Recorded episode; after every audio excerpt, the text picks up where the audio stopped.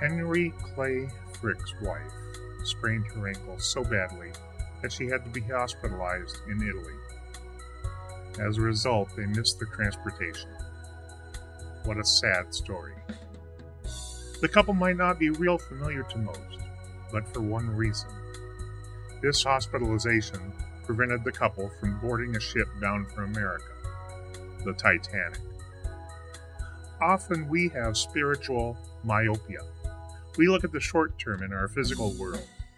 We see what is immediately ahead of us, and most of us miss any sort of a bigger picture. As a result, we sometimes wonder if we can trust God to do what's best. We might think we could control circumstances better, but we don't have His vision. We don't know what's ahead. So that traffic jam you got into this morning may have prevented you from getting into an accident just down the road. God orchestrates such events because He has the big picture and He knows what He wants to accomplish. As God asks you every day, "Do you trust me?" What will be your response? Hello, and welcome to God's Word for You for today from Liberty Lake Church. Today we have a special message by Pastor Shane Freese. We will be looking at several passages, so take out your Bible and start by opening it to the Old Testament book of Ruth, chapter one, verse one, and follow along with Pastor Shane as he shares his struggles of needing a bigger view of God in the message titled, "God, What Are You Doing?" I'm going to keep trying. It crossed my mind just to let you keep talking and then I'd pray and we'd be done. No? You're going to say point number two. Point number two. Uh, you know, I uh, I was praying really hard about what to share this morning, and Todd let me off the hook, and he just said, "Tell us what you're going, what you're doing, and uh, what you're studying." Uh, because as I, as I was praying and I was working through the text, I'm I'm actually in Ruth on our Thursday night service, and I'm such a goofball. I thought to myself, well, I'm going to pull up just a simple, small book. Something, because I'm waiting for Doug to finish Ephesians, and we kind of got ahead of him, and and uh, we teased him a little bit and just told him Dave and I were more spiritual than he was. That's why we could get through it so quickly. Um, but we're obviously joking. But uh, so I'm like, four chapters, not a problem. We'll just whip this thing out. It'll give me a couple of weeks, and we'll be covered. And I've spent two weeks just trying to get an introduction to Ruth together. Um, and I still don't think I have it done. So you're getting like episode issue two point oh, and there's probably four or five more to come. Um, but I'm going to share with you uh, what God did in my life over the last two weeks as I've been trying to get an introduction for the book of Ruth together. Um, and so at some point, you may feel like I'm creating more problems than answers, or at least creating more questions than answers. Um, but that's okay, because that's what happened, and you're going to get that. Um So, and I'm not, I'm, I'm going to be honest with you, I uh, light has been an issue, so I was, I was looking for, to see if I could turn on more light. Um, but we're in Ruth. At any point in your life, have you guys thought to yourself, man, what is he doing? The Lord. Um, not not the guy in the street. I know on the on the road we think that all the time, but I'm thinking in our lives, have you ever thought to yourself, God, what are you doing? This makes no sense to me at all. It's not anything like I would have asked you to do. It's not what I've been explaining to you, uh, how I think you should be doing it. Have any anybody else been there at any point? Right? It's not an uncommon thing for us.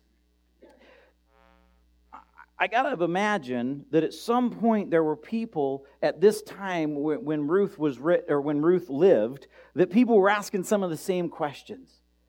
Um, and even as we look at the book of Ruth and some of the things that we're going to see in here, I think it's right for us to maybe have that response. Um, I'm only going to read the first five verses in Ruth. If you would turn there this morning, we'll we'll jump into that. But we're actually going to spend very, very little time here in this text in getting set up for this introduction. Ruth chapter one, verse one. In the days when the judges ruled, there was a famine in the land, and a man of Bethlehem in Judah went to sojourn in the country of Moab, he and his wife and his two sons. The name of the man was Elimelech, and the name of his wife Naomi, and the name of his two sons were Mahlon and Kilion. They were Ephrathites from Bethlehem in Judah. They went into the country of Moab and remained there. But Elimelech, the husband of Naomi, died, and she was left with her two sons. These two, uh, these took Moabite wives. The name of the one was Orpah, and the name of the other Ruth. They lived there about ten years, and both Mahlon and Kilion died, so that the woman was left without her two sons and her husband. Boy, sure sounds like it, Lord, what are you doing moment, doesn't it? What are you doing? Well, the first thing we have to do in an introduction, and this is where I got in so much trouble, make sure that's not the Lord. Because if I got this wrong, we're going to start over. Um, I actually turned my ringer off so he couldn't get me. Uh, no, the, um, we started in Judges. But you have to go back, right? The book says that this is the time of Judges. So I went back and I started reading Judges. And I tell you what, that wrecked my life. I spent a week reading through Judges, and there was times where it, I actually... Uh, my stomach was turning, reading some of the things that happened in Judges. It's unbelievable, the horrificness of the people of Israel at that time. And I'm convinced that there's moments where I'm reading that text going, oh, those wretched people. How could they be so evil and horrible? Look at look at how uh, Judges ends. Judges chapter uh, twenty-one, verse twenty-five. It's like one page back in your Bible if it's if it's stacked there. In those days, there was no king in Israel. Everyone did what was right in his own eyes.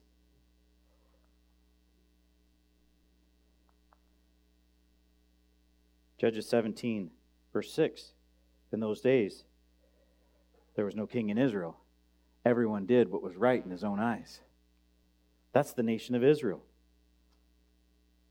At this point, there's a great famine in the land, and there's great sin. If you jump back farther into Judges, Uh, this will just—it's—it's it's a point that we look at in the text of Judges that repeats itself multiple times. I actually didn't go through and count. That's I, I gave that as homework to my Thursday night crew. I said, "Go! You need to go through and count and see how, how often does this happen? How often does this pattern repeat?" But if you look at Judges chapter three, verse seven,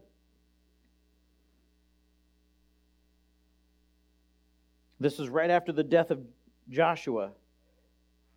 Verse seven, and the people of Israel did what was evil in the sight of the Lord. They forgot the Lord their God and served the Baals and the Asheroths. So he sent a judge, Othniel. Uh, Othniel. Verse twelve, we pick up again after Othniel's death, and they had rest for forty years. We pick it up in verse twelve, and the people of Israel again did what was evil in the sight of the Lord, and the Lord strengthened Egwon, the king of Moab, against Israel, because they had done what was evil in the sight of the Lord. And it repeats over and over and over again. What a marvelously horrible time in the nation of Israel. And in the midst of that, here's Ruth and, Mo- and, and Boaz, a, a picture of Christ coming as a kinsman redeemer. In the midst of this horrible time of Israel, there's a there's this little picture of love and redemption that is spectacular and amazing. And what's so cool about it, and this is one of the spots where I'm just like, not how I would have done it, Lord, but Ruth is the great-grandmother of King David, right? Do we know who Boaz is, the, the, the man that marries Ruth? Do you know who his mom was? Rahab, the harlot from Jericho. Huh? Wait a minute, Lord. You're telling me that you're going to use the prostitute and a Moabite woman in the line of King David, who then we know, if you look at cha- in Matthew chapter one, you'll actually read that King in D- King David's line is Jesus. So the coming king, the coming Messiah, his family line is a little jacked up. It's got human issues. They have human people in their family and in their history. And I got to tell you, as a good Christian, I, I, I've sat down and I went, okay, Lord, now I get it, you're God, and I'm going to say you're right. But if I were planning an ancestral line of kings that would lead to your son, I would have probably picked the best of the best. You guys wouldn't? Wouldn't we? I mean, if we're lining stuff out, we're going to go for the best possible scenario. We want the, the most spiritual people, the most noble people, the most honorable people, those who don't violate the law, those who do all the things right. You know what I became convinced of this week? They don't exist.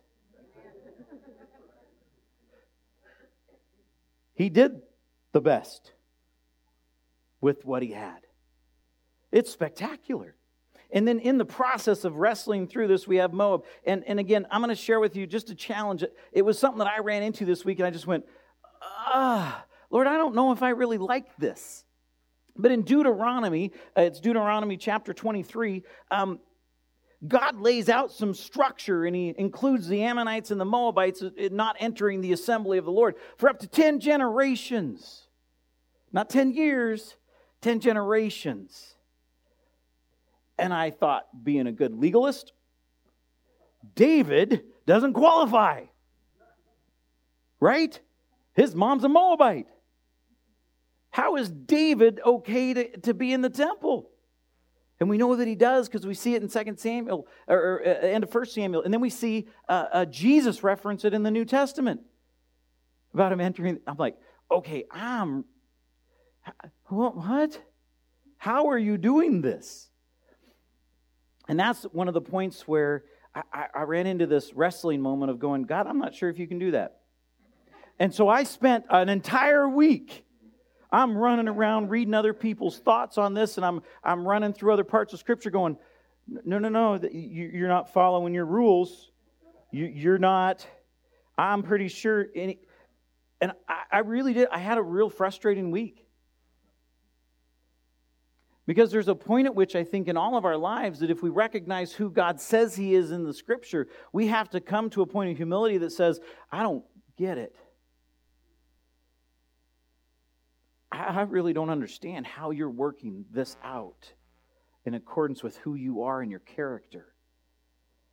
Um, and, and I remember a moment, uh, it was actually about a week and a half ago, I was reading the text, and I just stopped and I said, okay, I give in.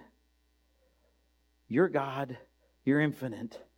I don't completely understand this. When you're ready, would you show me what the heck you're doing? But at this moment, I'm going to trust that it fits your character and it's all right. Do you know that that transferred into other spots in my life that week? Imagine that. That I would have a spot in my life where I'd have to go, okay, I don't understand what you're doing, Lord, but I'm going to trust you with it today. Because you're infinite and you're sovereign, and I don't get it. Surprised me. How? He does that so often. Um, one of the great moments and joys for me in this text, turn with me to Jeremiah chapter nine. I know you're like, man, Shane, you're all over the Old Testament. What is the deal? Well, we're in Ruth. And that's in the Old Testament. And it's really amazing. I got to show you something. I uh, and again, um, you need to know, part of the joy and, and excitement for me in the text right now is seeing all the spots where Jesus shows up in the Old Testament, where, where it points to who he is, the character of God, that when we look in the New Testament, we go, oh, that's Jesus, that's God. We like it. We like the grace. We like the forgiveness. We like his long-suffering patience and all of the things, the mercy that comes. We love that part of Jesus. What I'm enjoying so much right now is seeing all of the spots where this happens in the Old Testament. Because I grew up for many, many years thinking the God of the Old Testament was a very mean, harsh God that would strike you down if you broke the law. That's, that's just what I thought. It was how I grew up thinking about him. And once again in my life, I realized I'm wrong. And it's amazing what God does in this process. Look in chapter nine of Jeremiah. And look what he says. Verse twenty-three of Jeremiah nine.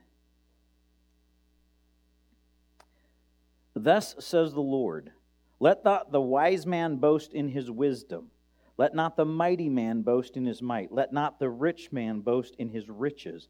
But let him who boasts boast in this, that he understands and knows me, that I am the Lord who practices steadfast love, justice, and righteousness in the earth. For in these things I delight, declares the Lord. Behold, the days are coming, declares the Lord, when I will punish all those who are circumcised merely in the flesh. Egypt, Judah, Edom, and the sons of Ammon, and Moab, and all who dwell in the desert, who cut the corners of their hair, for all of these nations are uncircumcised, and all the house of Israel are uncircumcised in the heart. This is in Jeremiah. And what we see, I believe what we see in this, and what we see God testify in Ruth as he begins this story and as he as he presents to us in a dark time of the nation of Israel, the line of hope that comes and that is maintained through his covenant to Abraham about a coming king who will reign and who will bring peace to all nations, is that God is looking for people with more than just the appearance of righteousness. God's looking for people whose hearts are surrendered and committed and, according to this, marked by Him.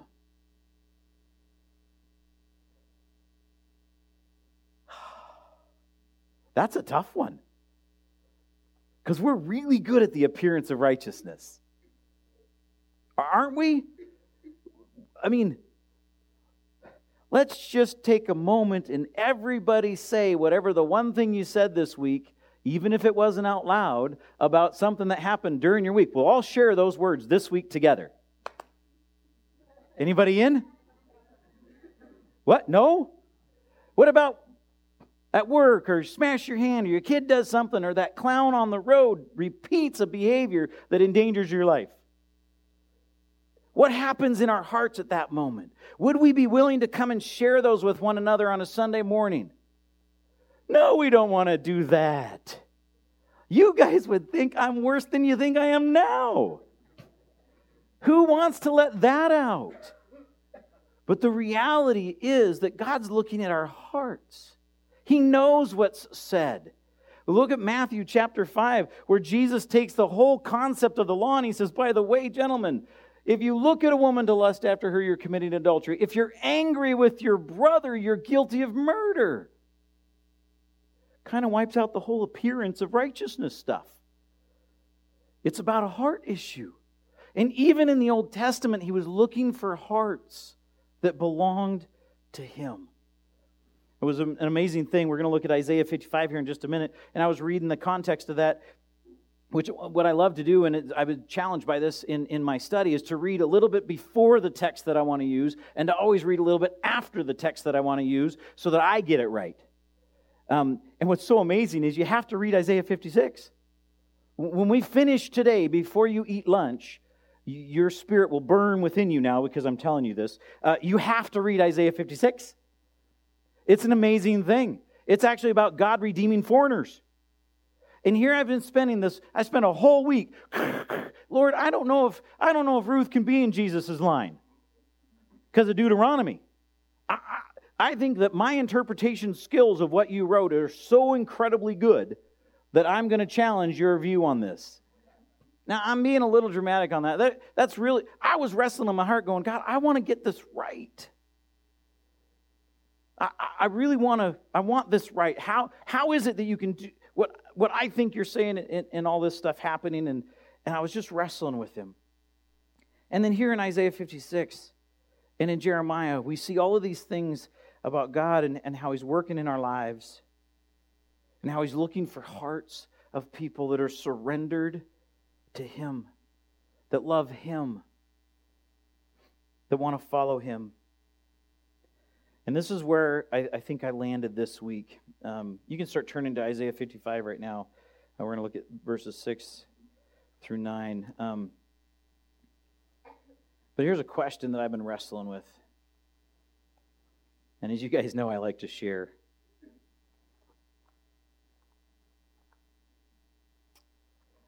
Where are we not understanding how or what God is doing in our lives? Where is that? Is it in physical issues? Is it in uh, financial issues? Is it in emotional or, or work issues? Where is it that God's working in our lives that we don't understand how or what he's doing? Is it possible that because he is a sovereign, infinite God, that instead of doing what would make sense to us, which would be finite and simple, he's exacting a journey and a transformation that is supernatural and eternal, that's outside our capacity to understand? Is it possible that that's what he's doing at that moment? And if that's true, should not our response as his children be, oh, Lord, I don't understand what you do, but I'm trusting you, and I will glorify you as an infinite and sovereign God? Look at what Isaiah says, Isaiah chapter fifty-five. Verse six, seek the Lord while he may be found. Call upon his, call upon him while he is near. Let the wicked forsake his ways and the unrighteous man his thoughts. His thoughts. Not just the wickedness, the unrighteous things we do, but our unrighteous thoughts. That we would give them up, that we would forsake those. Let him return to the Lord that he may have compassion on him, and to our God, for he will abundantly pardon. Do you see the grace and mercy that's, a, that's bestowed upon us when we turn to him, that God offers? And then he says in verse eight, for my thoughts are not your thoughts, neither are your ways my ways, declares the Lord. For as high, for as the heavens are higher than the earth, so are my ways higher than your ways, and my thoughts than your thoughts.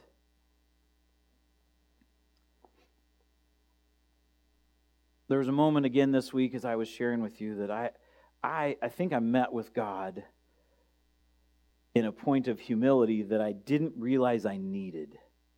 And somehow it came out of the book of Ruth in an introduction. And the Lord, I, I think he was honestly challenging me on having a very small view of him again.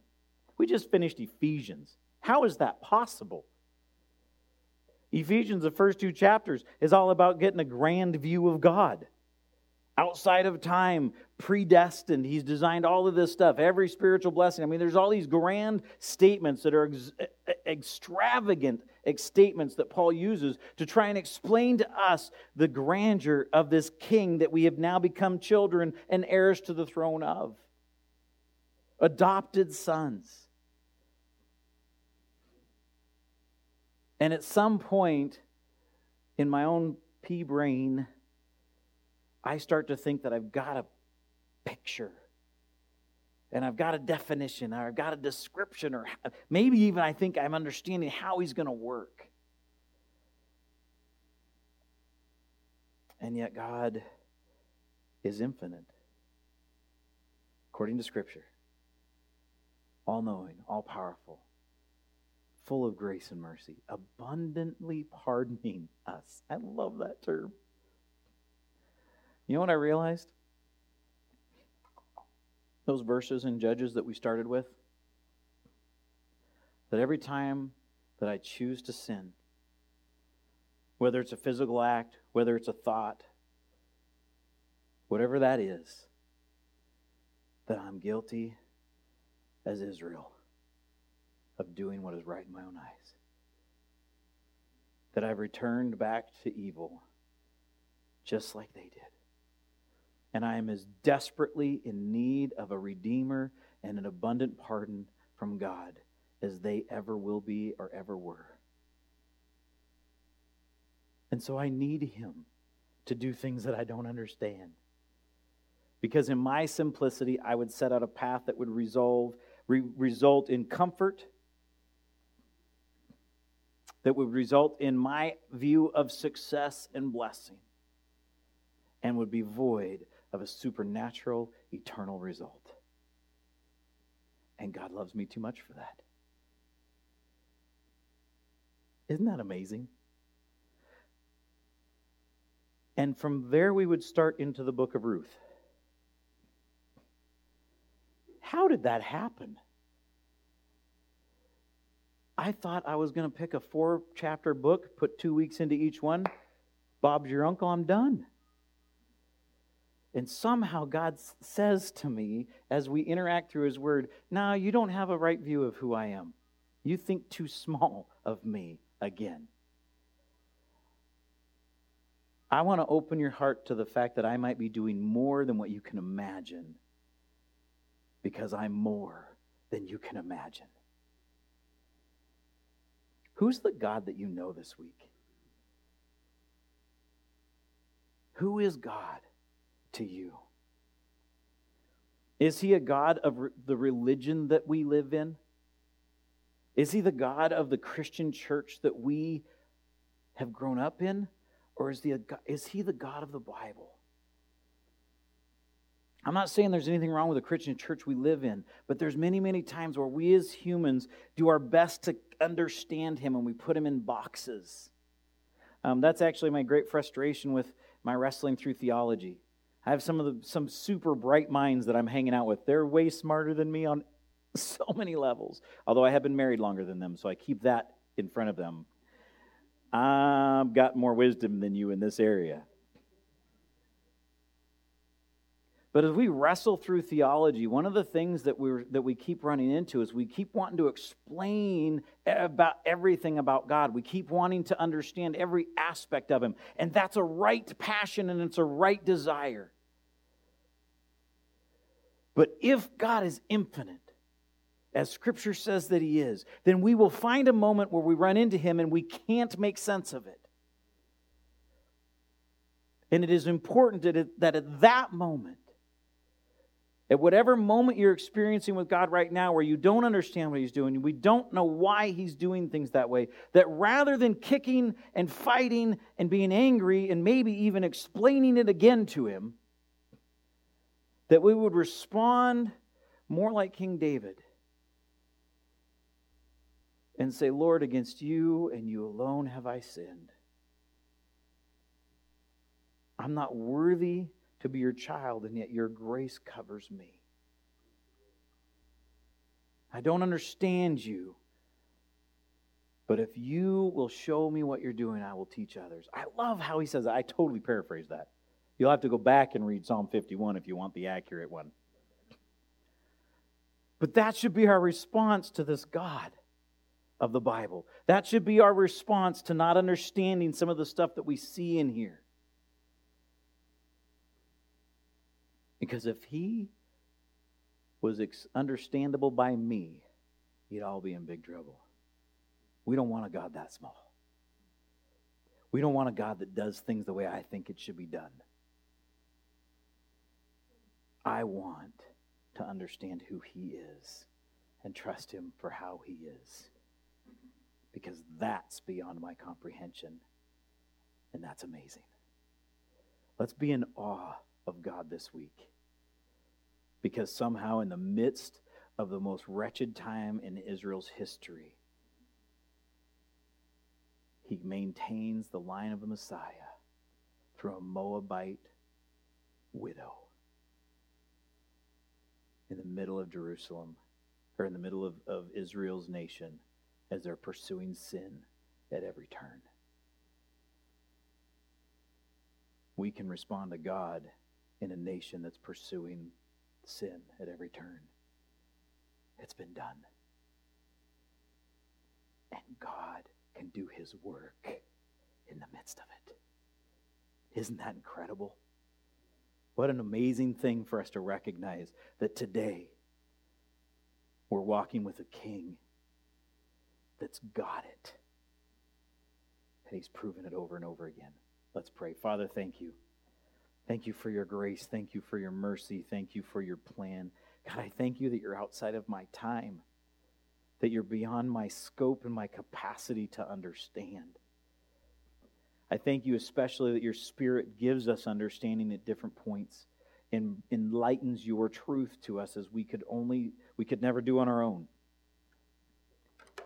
So, Father, as, as Liberty Lake is, uh, as this body of believers is pursuing you, I pray, Father, that you would give them wisdom beyond their capacity, that you would give them joy beyond their circumstances, and that, Father, you would give them your light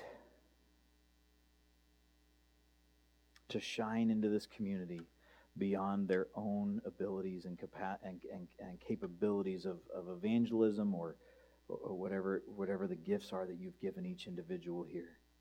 God, that you would be glorified, and at the end of the day, we would be able to say, man, Lord, we don't know how you're doing it or, or even understand why you're doing it this way, but to God be the glory. May you be praised by this church and this body forever and ever, Lord, in your name. Amen.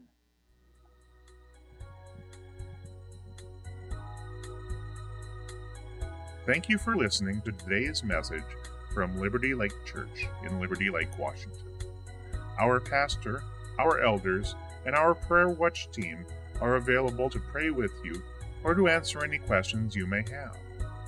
Contact us through w w w dot liberty lake church dot com or follow us on Facebook. We look forward to hearing from you and welcome any comments you may have. As always, we appreciate your prayer support. Join us next week on God's Word for You for Today for another message from Liberty Lake Church. Thank you again, and God bless.